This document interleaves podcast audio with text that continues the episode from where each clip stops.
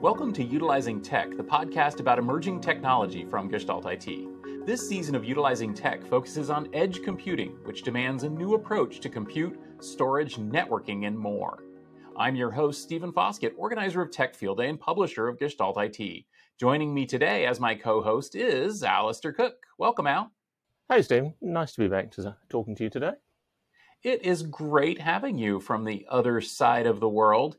Now, we both uh, got into IT a while ago, and we've both seen quite a lot of water go under that bridge. Um, it's interesting. Edge is quite a bit different from data center or cloud IT, don't you think? I think it draws from both of them, and that it is definitely you, you, can't just transplant from either of those locations and expect everything to work the same at the edge. Uh, but fundamentally, we, we come back to what is the business problem you're trying to solve, and how can we do that with the least effort and least risk?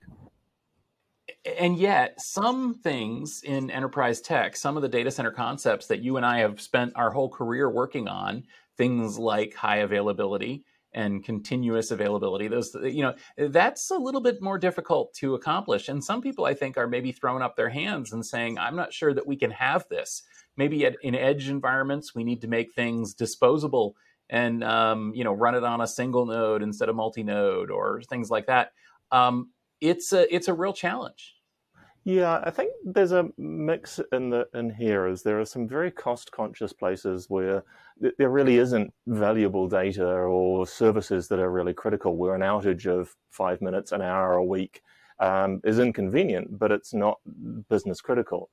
But I think there are some use some edge use cases where that does become really critical. Um, imagine uh, you, you have an outage at, uh, at your, your favorite uh, gas station and uh, you, you can't fill up for a week.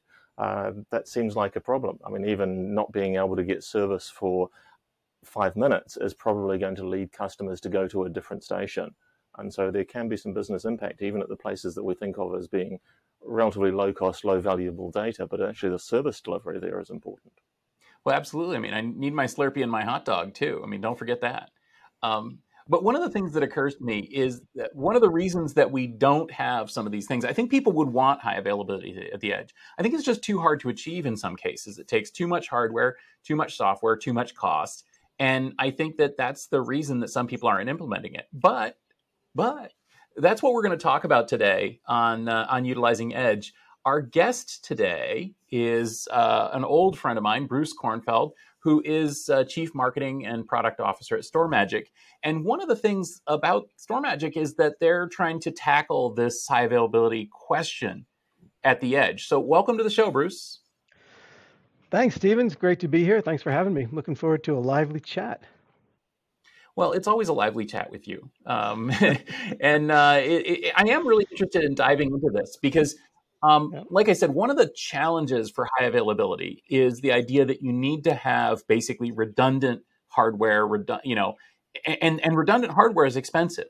So if if if I tell you you need to have three nodes instead of two, or if I tell you you need to buy 33% more storage, 33% more memory, 33% more everything, that's a huge problem when it's multiplied by a thousand nodes, right? Yeah, listen, at StorMagic, this is, you know, we talk to customers about this all the time. And um, a lot of times they just cannot cost justify the extra hardware and software needed to achieve the high availability. And they and they and they work with their organization to say, sorry, you know what, we can't, you know, the budget isn't there. So we're gonna have a single node, we're gonna have a single server. And if if that thing goes down, here's the impact.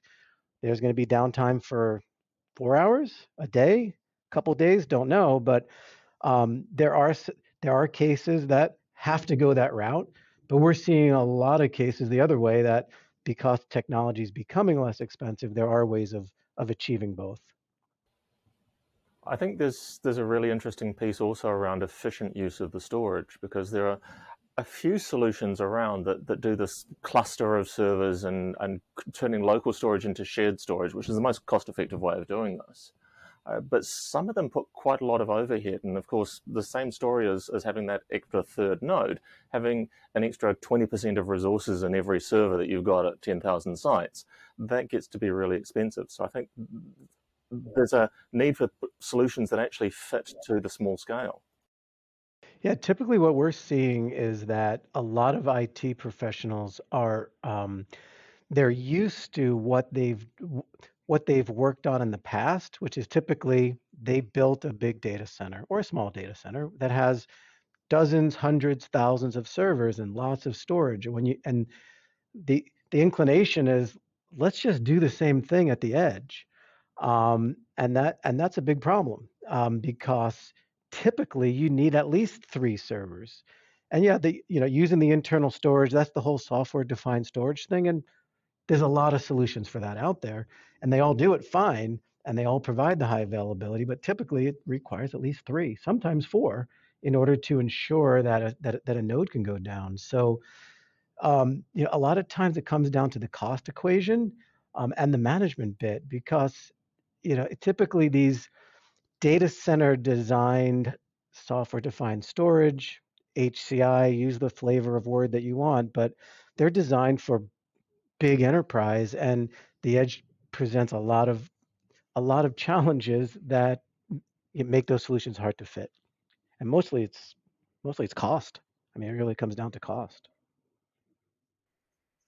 yeah that's my feeling too it really is com- comes down to cost because uh, you know i mean a lot of people listening here you might not be storage nerds i'm a storage nerd but um, if i say raid to you the first thing you're probably thinking of is waste that that's extremely expensive extreme you know oh i got to buy twice as much i got to buy three times as much uh, you know if i say high availability the first thing you're going to think of is waste. Oh i got to buy multiple systems i got to buy multiple servers i got to ship them all out there i got to power them i got to keep them running and they're not doing anything you know why why do i have to have all this wasted you know idle hardware out there just in case something goes wrong and honestly I, as, as much as it pains me as a data center guy to say this, you're not wrong about that.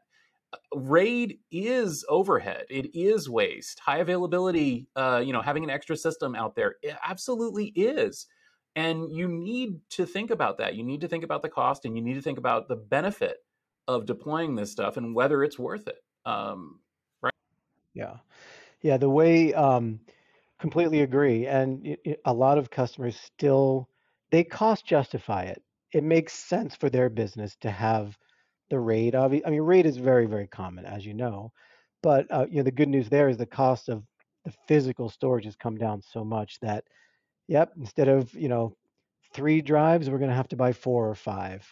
Um, but that cost isn't a major one. It becomes more significant when you're talking about another whole node, a whole nother server with five drives in it, etc.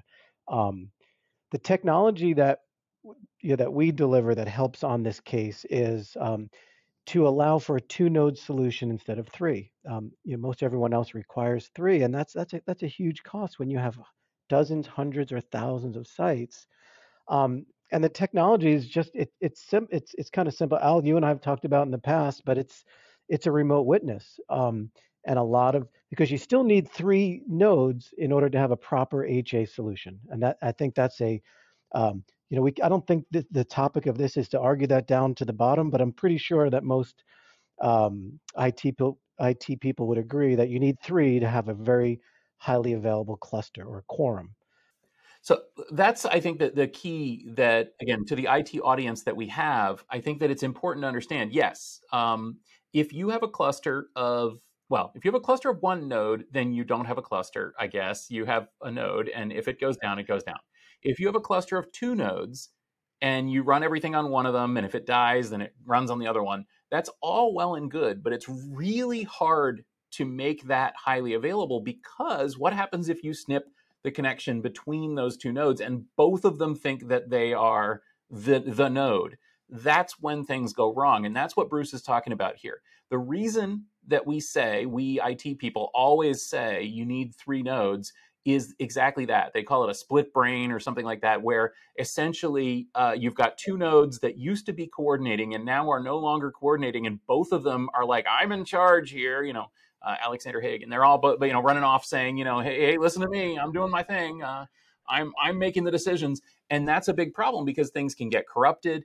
Uh, you can have uh, torn uh, database accesses, for example. You can have a client that's talking to this one and thinks that he's just charged my Slurpee and this other one is like nope no slurpee here and suddenly you're losing money it's a huge problem and that's why most cases you can't have a two node cluster you need a three node cluster and again that's the thing that StorMagic is focused on. That's the thing that a lot of companies are focused on trying to figure out how can we not have to have three nodes? Yeah there are technologies in order to do that without putting that third node on every single site. And that's where um, you know that's where we've architected our our software defined storage solution has been architected for this environment for the edge in that we we designed it so you don't need that third node on site. You can have the third node in the cloud you can have the third node in your data center. And the way that it basically works is it's a it's a simple little vm that acts as the third node for lots of sites. Thou, up up to a thousand sites for one little vm so that acts as a node for quorum for up to a thousand clusters, and that and that's simply how we do it. And it is pretty amazing what we hear from customers because they, you know, when they hear about our solution, they're blown away that oh, so I can do this with two. It's reliable. I do get the real HA with proper quorum. I just don't have to invest in that in that third physical that third physical server, and that and that and that's pretty much the way it works. I think there's a, another aspect to that that I really want to highlight is the, the one to many relationship between the central resource and the clusters. Because a lot of the data center solutions that have been adapted to remote office, branch office use case, uh, you have one to one kind of mappings. And that works just fine if you've got half a dozen or a dozen sites. But when you're getting to hundreds and thousands of sites, that mapping of a, a witness that's a one to many becomes absolutely crucial. I don't want to have to run 10,000 witness VMs in my data center because I've got 10,000 sites. I'd rather only be running 15, 20 of them. Uh, ideally, I'd, I'd, find preferably a cloud solution for running those so I don't even have to have them in my data center. So th- there's a whole element around the manageability for large numbers of clusters that becomes very different to what data center infrastructure and, and robo kind of use cases are used to when you come out to that vast scale of edge. And that's that's where I see some of the, the differences between enterprise technology and cloud technology kind of start to play into this discussion of what's what's the right thing for your edge. Yeah, and if, you know, if you think about, I mean, I completely agree, Al. If you think about it, the way that systems have been designed for years and years and years have been for data center and cloud. That's where the money's been. That's where vendors go. Let's go get as much market share as we can selling to cloud and large data center. And the technologies that exist are awesome and they work great, but they're you know, they're dependent on either a three node or they some of them do have witnesses, but these witnesses are in the data path. And that's the technical thing I wanted to mention here is that the the core of the reason why we're different is that we we're proud to say that we don't do network RAID or erasure coding, however you want to, you know, talk. There's different ways of doing it, but these data center class, cloud class storage and HCI solutions, they scale across hundreds of nodes. So they have this complicated erasure coding that works for the data center. Once you try to do that at the edge and then do a remote witness, you can, but that re- that remote witness is still in the data path. So now you're sending all of your local IOs, all of your credit card transactions, all of the information from the wind farm, whatever it is, is not just staying local, it's also having to go to the cloud and back. So that's just not cost per, cost inducing. I don't know if that's the right word. Cost cost enabling either, right? So um, with the way that we do things, it's a simple synchronous mirror locally. So the data is really fast, really local. And then the re- remote witness is just a heartbeat, right? We're just checking, are you alive? Are you alive? Are you alive? And if we don't get an answer, then then we know how to coordinate things from the cloud. That's that that's you know, simply put, that's how we do it. There's another aspect to this too, and I think that um, again, a lot of solutions that are kind of brought from the data center to the to the edge are kind of over um, they're over engineered uh, there's a lot more hardware in there um, you know my first uh, edge environment that i was exposed to was a retailer and they had a fiber channel san with a, a fiber channel switch with a multi controller uh, storage array and, and they put these in retail stores and um, it was, let's say, fairly expensive.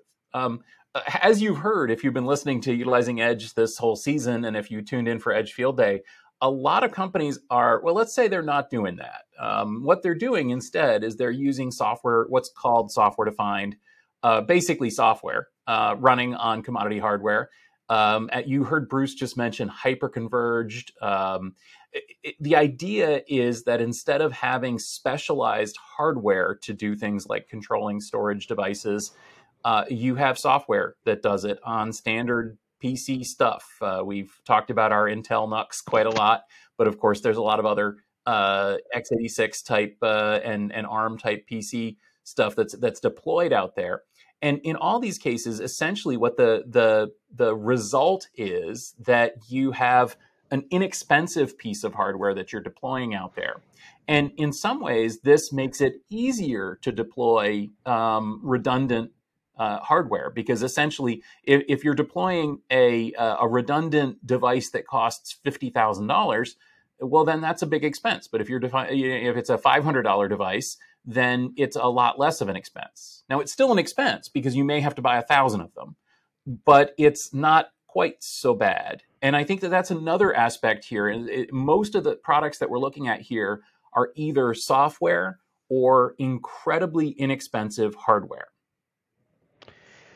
Yeah, um, I completely agree, and I would say that um, you know this may not be unanimous agreement across the table here, but I would say for edge use cases, and you know I'm thinking small sites. This isn't hundreds. This is this is a small site. They've they've got 10, 20 VMs they need to run. Um, the days of the three tier architecture are gone. Like they're not going to buy a couple of servers and fiber channel and an external SAN. I mean, believe it or not, we we still see customers running in that way. And when we show them, guess what? You can take a couple of servers these days. You know, I'm not a, I'm not a, uh, I'm not an investor either way, but I'm hearing AMD's doing quite a good job with performance these days. But it doesn't matter, Intel or AMD. Take two servers, super high powered. You can get plenty of storage in them. You don't need the expense of that third thing, that SAN, um, to manage to pay for. And by the way, it's still a single point of failure, right? You right, you still have three. Yeah, you have two servers and you have this thing. It can still fail, and then you know both servers are gone, right? So um, I'm saying, you know, the long-winded way kind of to say that hyper-converge, what you're talking about, software-defined, two servers use the internal storage. That's that is here today. There, it's not everywhere at the edge, but it's it's definitely heading in that direction.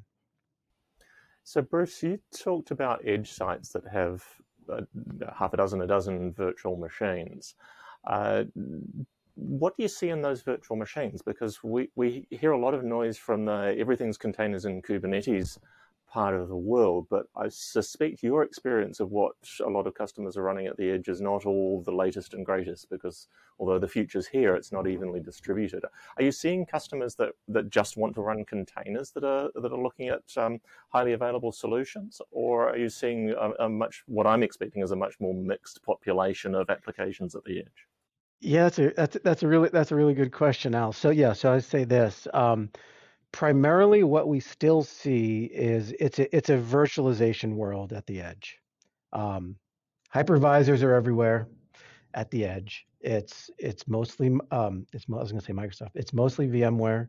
It's Microsoft is doing a great job, but it's some VM uh, it's some Microsoft, and then KVM is is is is making a play. Right there are some some end users that are that are technical enough, happy with open source, and they'll go with Linux KVM build out there. But containers are not mainstream at the edge yet, but we definitely are talking to a lot of customers about it because as as you both know, containers are very popular in the cloud and in the data center. So guess what? The software developers, you know, they don't think about the infrastructure at the edge. All they know is the next retail application is going to be a container, right? So the IT folks, the infrastructure team, that's building the next generation edge, they know that they have to be ready for containers. And in fact, um, we do have customers doing it today. And typically, the way we see it running today is they're simply running containers inside of a VM, and that's that's perfectly fine way to do it. Um, the purists will say it's not it's not the best way and long term everything should be containers so you don't have the extra layer of the of the hypervisor we'll get there eventually but for now and i would say at least the next five years you're going to see you, you're going to see a mix of both. And we're definitely going to see more and more containers I, I, think. I mean anyone who's who's actually experienced this i mean I, from my perspective um, whether it's on-prem cloud or edge uh, I don't want to run things not in containers because of the benefits that containers give you in terms of of being able to create the exact correct software environment for whatever the application is, and I and, and, and it's known good. Um, I'm I'm looking at you, Python. I'm looking at you. Uh, you know, everything that I run is I, I convert it into a container and I'm seeing the same with uh, you know at the edge with Kubernetes. I mean, we talked with uh, with Brian and with some of the other companies about this as well. Um, you know, Kubernetes gives us a common uh, a common language, a common uh, concept for deploying applications, whether they're on prem in the cloud or at the edge so Kubernetes is going to be at the edge, but it's not going to be used at the edge the way it's used uh, in the cloud. It's going to be used at the edge as more of a deployment and a language for applications, in my opinion. Uh, you, you, you think so, Al? Yeah, ab- absolutely. So fundamentally, I see Kubernetes uh, or containerization, not necessarily Kubernetes. I have mixed feelings about the overhead of running Kubernetes at each site, uh, but definitely containers is the, the mechanism for software distribution. I think that's the thing that Docker got really right with containers. And uh, now, as I'm building applications, I'm choosing to package them as, as Docker containers, and I find that so much easier than having to d- install dependencies on every server where my application needs to run. So I think, yeah, increasingly as new applications are being built, they're being built in containers. But returning to Bruce's point, there is always a really long tail of applications that are built for containers. And until there's a mass extinction event that cuts off that long tail, we're going to see them. Um, we may see a decrease as the cost for running them continues to increase and, and then containers become more cost effective. And I think I'd, I'd love to see um, more of these edge platforms doing more integrated containers. And last time I talked with Bruce was for the GigaOM report on uh, hyperconverged infrastructure, and uh, they were in the, the, radar for edge hyperconverged infrastructure. And there was sort of a, a separation between VM focused and container focused application um, vendors in there. And uh, it was an interesting thought about which is best for which use case. Yeah, the other thing I'd say about containers, if you take this another step, is um, you know, we talked about container usage for cloud and data center, and it's it's going to make its way to the edge eventually. Um, think about though, the edge isn't everything. Obviously, there's another there's another group we haven't even talked about today, which is small businesses, small and medium business. They might have one site, they might have five. Um, they have the same pain points that we've been talking about today. They want high availability. They want to be able to run all of their local apps with 100% uptime. They don't have budgets. They don't have IT people at their locations. Um, containers are probably a long way away for them, right? Because they just don't have the skill set to do it. They don't have an IT team in the you know up in a data center somewhere pushing containers to them. So uh, just another example that I probably see the container world. It's going to take a while to be pervasive everywhere, particularly in the SMB world, that's probably going to be even longer, I would think. Yeah, and, and particularly in the edge world, I'll point out too, because that's the thing. As long as you need one virtual machine, then you need a hypervisor at the edge. And there are so many applications, just like we saw in the VMware space in the data center. One of the superpowers that VMware brought and now modern hyperconverged and other virtualization platforms bring is the ability to basically take that old thing and run it on this new thing. And, and that's even more true in the edge, where you may have an application that not only is it not containerized, it's not really intended to be run on a virtual machine, but you can run it on a virtual machine because it does right. it's none the wiser. And so I feel like that's actually a reason that we're going to need virtualization at the edge, even though we're using containerization for more modern apps. Yep, completely agree. Completely agree. Yeah, it's one thing that you know you mentioned it just you know, something just jumped into my head about using existing using existing infrastructure and that and that's another thing that we see is edge i'll just say it Edge is cheap, right? They they, they can't afford an extra 500 bucks, let alone $2,000 per site because it adds up fast. So a lot of times when they're making this HA decision, can I afford it? Can I afford it? The thought process has always been, okay, I got a single server, and I can think of a lot of customers that we've had this conversation with. Got a single server. Can I afford to go to three? That's a big. That's a big jump. Can I even afford to go to two? That's a big jump. Um, uh, you know, one of the things that that we do because we're um, because of the the way we do things, synchronous mirror. It's not it's not erasure coding. We're allowing customers to cluster different types of servers, different brands, different models, different ages. It, it, it doesn't matter as long as they can run the same version of the hypervisor. So there's another example of keeping customer costs down is they can they can leave their server in production, roll a new one in, cluster them together, and away they go. They've added HA for the cost of one server instead of two or three. So that's another another little uh, benefit of going with a two node HA solution at the edge. So you might see that fit with budget cycles where one of the two nodes gets replaced every two years or three years. Right. And, exactly. and you can just do this rolling thing rather than having to do the, the whole bulk up update. And of course, you're then doing it as a failover between two nodes, you know, failover from, from the oldest node to the newest node, retire the old one, put in a, a new newest node. Uh, yep. That could be very cost effective for spreading that, uh, that cost over the years particularly here in New Zealand, where uh, we like a, a, low cost solution. And so we'll retain servers for five to seven years, particularly in, in yeah. the provinces where I am. Yeah, yeah, we may actually see a situation, Al, to that point where companies are basically going to use the stuff until it falls over and then dispose of it. And in a situation like that, you're almost guaranteed not not to have the same hardware on both nodes because it's almost impossible to imagine a situation where five years from now you're going to be able to buy the same node. Uh, you know, something's going to be different. Now you are heading towards the cloud economics of run it, run it until it fails, and and replace it when it fails, or maybe a little ahead because you probably want to have uh, continuous availability through that failure. Are you seeing that though, Bruce? That kind of situation where companies are basically running it until it falls over um, and fails over, and then replacing it? Yeah, we yeah we do see some of it. I would say it's more on the smaller company side. Um, our large customers that have thousands of sites, they have they have pretty tight protocols. But I would say four years, five years is pretty common um, in those environments, even.